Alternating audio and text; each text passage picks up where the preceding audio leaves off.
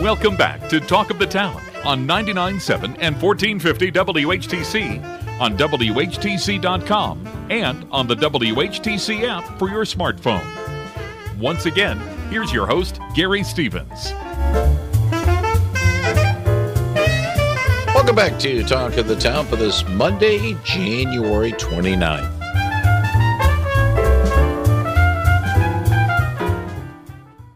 It's the uh, fifth Monday of the month, which usually means that uh, we have things open. We sometimes have guests that we don't have on on a regular basis, but it's also a chance to uh, get some guests in that uh, maybe had to cancel because of an earlier uh, scheduling conflict. But one of the guests that uh, we are using our fifth Monday on to uh, take care of scheduling snafus is the Ottawa County Clerk and Register of Deeds, Justin Roebuck. Justin, good morning and Happy New Year, sir. Good morning. Happy New Year to you too. It's Glad you are with us. If you have a question about elections in particular, but also about uh, other services provided by the Ottawa County Clerk and Register of Deeds office, Justin will be happy to answer it at 616 395 1450, 616 395 1450. Before we touch upon some of the things that your office is doing, I do want to bring up something that our friend Penny Schuff and over at the uh, the uh, League of Women Voters of the Holland area has uh, on its agenda coming up, and that is a week from today, as uh, the League of Women Voters will be holding a Know Your Voting Rights seminar yeah. over at the uh, Howard Miller Community Center in Zeeland. Yeah, I did hear about that. That's a great, uh, uh, a great event. Sounds like it's it's a great event, and I know, you know, the league has obviously been very active in trying to educate our voters on some of the numerous changes in election law that have happened over the past couple of years. So I'm sure that event is a worthwhile thing to attend. Uh, it is uh, sponsored by the League of Women Voters and the Zeeland Area Action Committee, who is handling the uh, registration because space is limited. But it's going to mm. deal with, uh, you know, new provisions on early voting, permanent mail voter list, voter identification, absentee voting improvements, military and overseas ballots, elections integrity, charitable contributions, and the fundamental right to vote. It's a full agenda, and there, you know, you're right. There is a lot of stuff, a lot of stuff we've been talking about too over the past several months, and um, I think it's important for voters to know, particularly in some of these changes as we're heading into a, a, a busy year. Now, the presidential primary is four weeks from tomorrow, the 27th. Yeah. And clarify this as to the impact. On the Democratic side, first of all, is President Biden on the ballot? yes, President Biden is on the ballot uh, along with. He was not in New Hampshire. That's why I was candidates. asking. Yeah, yeah, exactly. Well, and I think that's a good point because there there are so many different rules about uh, presidential primaries across different states. Every state does it a little bit differently, and that becomes challenging when we're you know operating in this national news cycle and we're hearing things on the news and uh, particularly the states that are in the news when it comes to the first couple of primaries that we have. Uh, but every state does it a little bit uniquely. Uh, Michigan is no exception to that rule. Of course, our state legislature uh, creates the presidential preference primary every four years. So it's not a set in stone event. It is created in law every four years. And sometimes uh, little tweaks happen every time it's created, such as the date, for example, which is this one um, moved up a little bit, February 27 instead of the, the first Tuesday in March, which it had been a couple of years or a couple of cycles previously. Um, so yes, uh, President Biden is on the ballot. Uh, the the traditional Republican candidates are also on the ballot. The ones that we've been hearing about in the news. I think that what what is interesting is, of course, again, as as so many things are in play and candidates are dropping out, we have to have our ballots uh, 45 days prior to every election. And that's a federal law. Of course, uh, that process means we have to program our ballots and proof them and get them printed, get them sent to the printer, get them distributed to our local clerks, and all that had to happen by January 13. Of course, since the 13th of January, other candidates have dropped out of the race, and you will see candidates on your ballot on election day or before, if you get an absentee ballot, that are no longer in the race. Now, this might not be a question the clerk would be proper to answer, but I'm going to bring it up anyway. Sure. Democratic presidential preference primary, voters are voting for a candidate, and the delegates to the National Convention is based on that election Uh, results. Sure. Republican side, it's more of a straw poll because of the Republican National Committee rules. Yeah, correct. So basically, as you said, it, it, the the Republican National Committee has these set uh, uh, rules that allow certain states to go at certain times. And the state of Michigan, according to the RNC rules, cannot go prior to the first of March. So way back in the beginning of 2023, when the legislature, which of course is controlled by the Democratic Party, set the set the primary at the 27th of February, that leaves four days prior to uh, when the RNC said the Republicans can have their primary in Michigan, which means that if we do it before that date, if the Republicans do it before that date, they lose, I think, uh, 50% or more of the delegation to the National Convention. So, long story short, the Republican Party in Michigan had to essentially come up with a different way of choosing the nominee. So when the election happens, the physical election on the 27th of February, as you're saying, it's sort of more of a straw poll on the Republican side uh, that will be taken into consideration. I think there's a certain weight that the election results will have. But the Republican Party is actually choosing the nominee in Michigan by convention vote. And that convention is going to happen, um, I I want to say March four or five, but it's the first part of the the first part of the month of March. All right. Confusing. Now, it does lead to some pundits perhaps thinking that, as you mentioned, the Democrats are in control of the legislative branch of government as well as the executive branch. And that moving up the date wasn't so much for their own party as if to say, we're going to put the to the Republicans.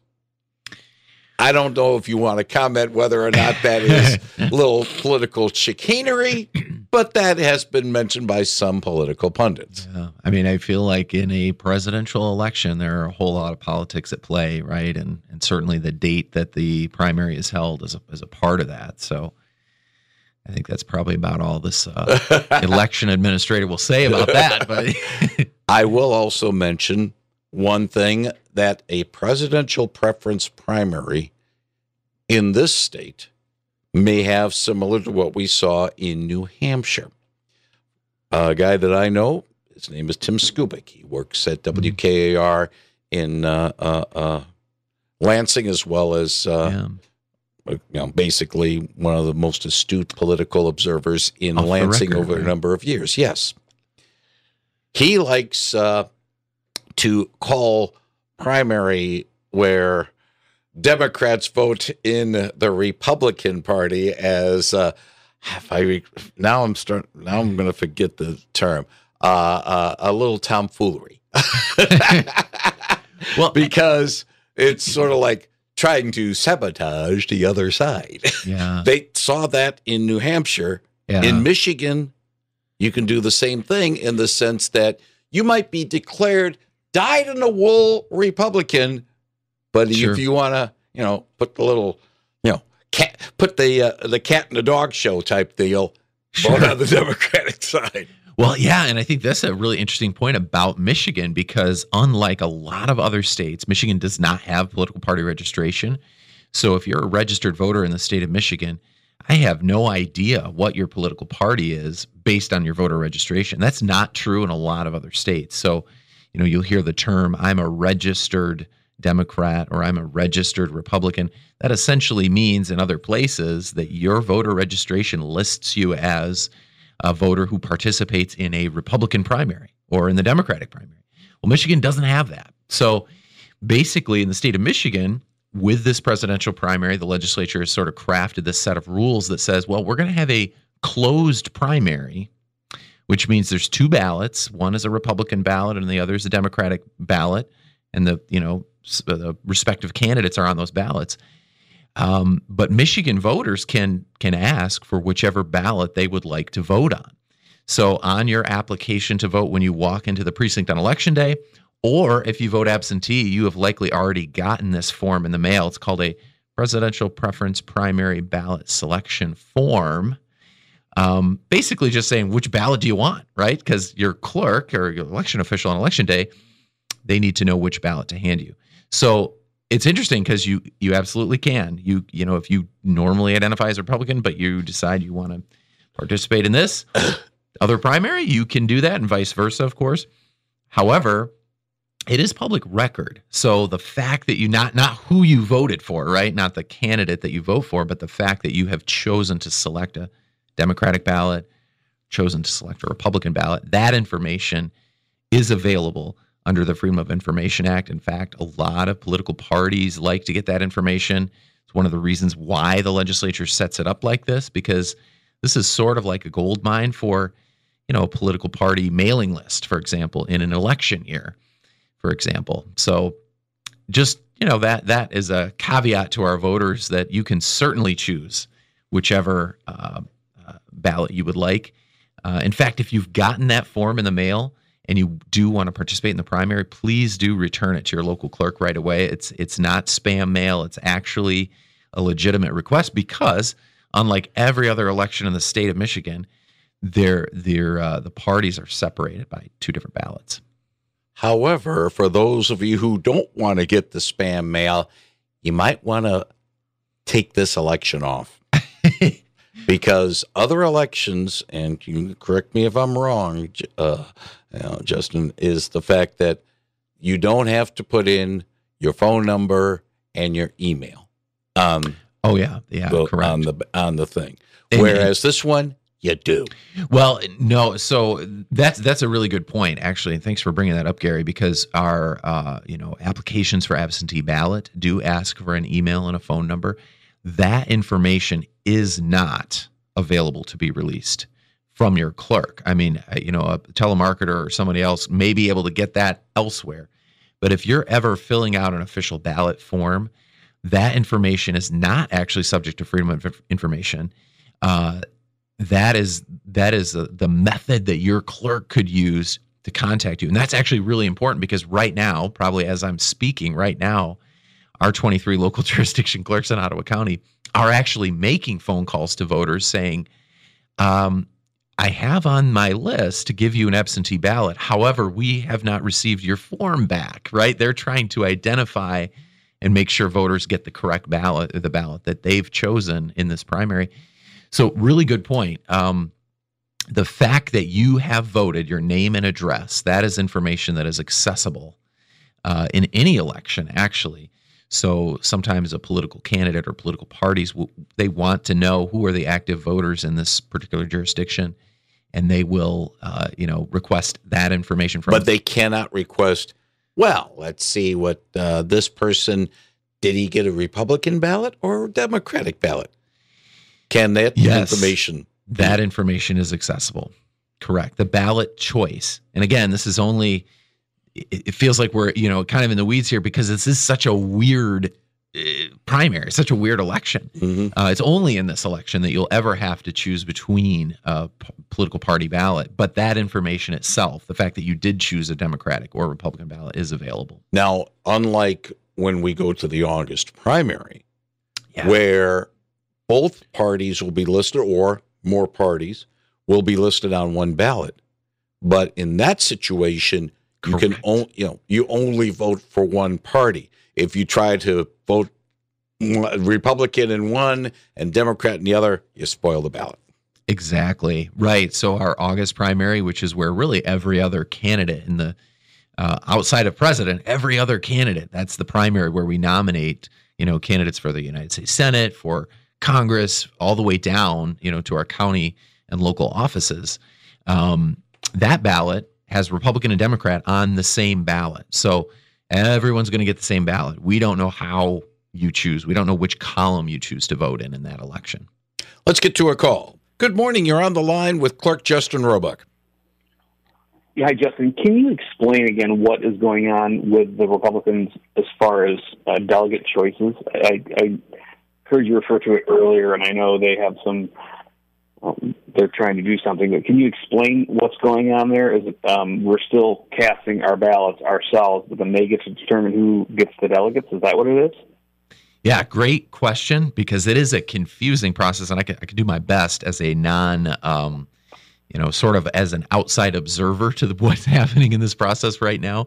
But essentially, because of the rules and the structure for the National Party convention, the National Republican Party has has chosen the time frame that each state primary can be held on the Republican side, and the Democrats have a very similar process. It's uh, it just so happens that Michigan is within the the Democratic Party rules and outside of the Republican Party rules with this election. But basically, because of the fact that we are our our primary is going earlier in that calendar than the National Republican Committee uh, says it can, we would lose. Uh, the Republican Party in Michigan, I should say, would lose, uh, I believe, half of their delegation to go to the national convention, and so therefore the the state Republican Party has come up with a different structure, saying, "Well, okay, we're not gonna we're not gonna actually choose our our uh, nominee by election. We will choose it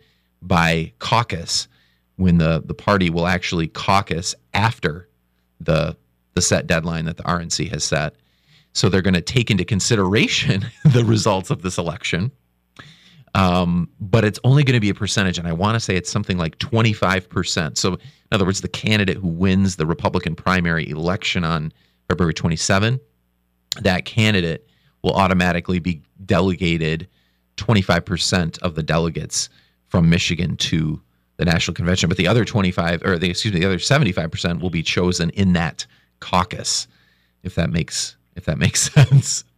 So, so, so even if let's say everybody voted for uh, Asa Hutchinson because he'll he'll still be on the ballot, Mm-hmm. um, Mhm. and that was 100 percent all the votes, they still would have the option of giving the votes to uh, another candidate. Yeah, Theoretically, Yeah, correct. Because ultimately, it is the political parties that choose the nominees, and sort of the you know the political party structure in each state, not just in Michigan, uh, and and with each party, they sort of set up the rules and the processes by which they are going to choose the nominee. So you know, in modern times, that has become more of an election-based choice. Uh, but if you go back, even you know, even 50 or 75 years with both political parties, most of the time it has been chosen at convention or caucus events where the party sort of party loyalists or party faithful end up choosing the nominee. So it's it's very interesting. as they say, we live in interesting times, and they're just getting more interesting here. Thanks. Amen to that. All right. Thank you very much for the call.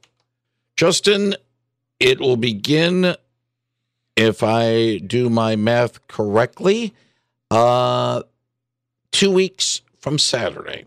The early Yeah. voting centers. There are four of them set up. Tell us a little bit about uh, what these early voting centers are going to do. Yeah, absolutely. Um, great uh, point. We are we are getting closer and closer to that first date here for early voting in Ottawa County, and that's going to be the 17th. So that Saturday, the 17th of February, we have four locations for early voting, and this, of course, is for the presidential preference primary that we are just talking about. Uh, Polkton Township Hall, which is out in the Coopersville area, right off of uh, uh, 96 there. Georgetown Township Hall on Baldwin Street in Jenison the Grand Haven Township Hall, which is right off of 31 in Grand Haven Township, just south of the city. And then in Holland here, it's going to be at the uh, MDHHS building, so the county's building called the Macatawa Room, essentially on right on the James Street complex, right behind the new Holland Township Fire Barn. Uh, that is a large location, great building for uh, for our early voting process. Also, so those four locations, anybody in the county can visit any of those locations. Any registered voter in Ottawa County can participate and cast a ballot for the February 27 election. And we're excited about that. those are the only four locations that they can do that. They cannot go to their own county clerk and cast a ballot. Well, they can get an absentee and cast Correct. a ballot. Yes, so they can definitely get an absentee ballot, drop that off at their local clerk's office, city or township. Uh, but you're right, for early voting, early voting is essentially just like it would be in a precinct scenario where you walk in, you fill out an application and sign it, you get issued a ballot, and then you go and insert that ballot into the tabulator. So that process is only happening in those four locations, but it's spread across nine days. So beginning on the 17th of February and then ending on the uh, 25th of February, that Sunday prior to the election. Um, our hours are 7 a.m. to 3 p.m. Uh, on every day except Tuesday and Thursday.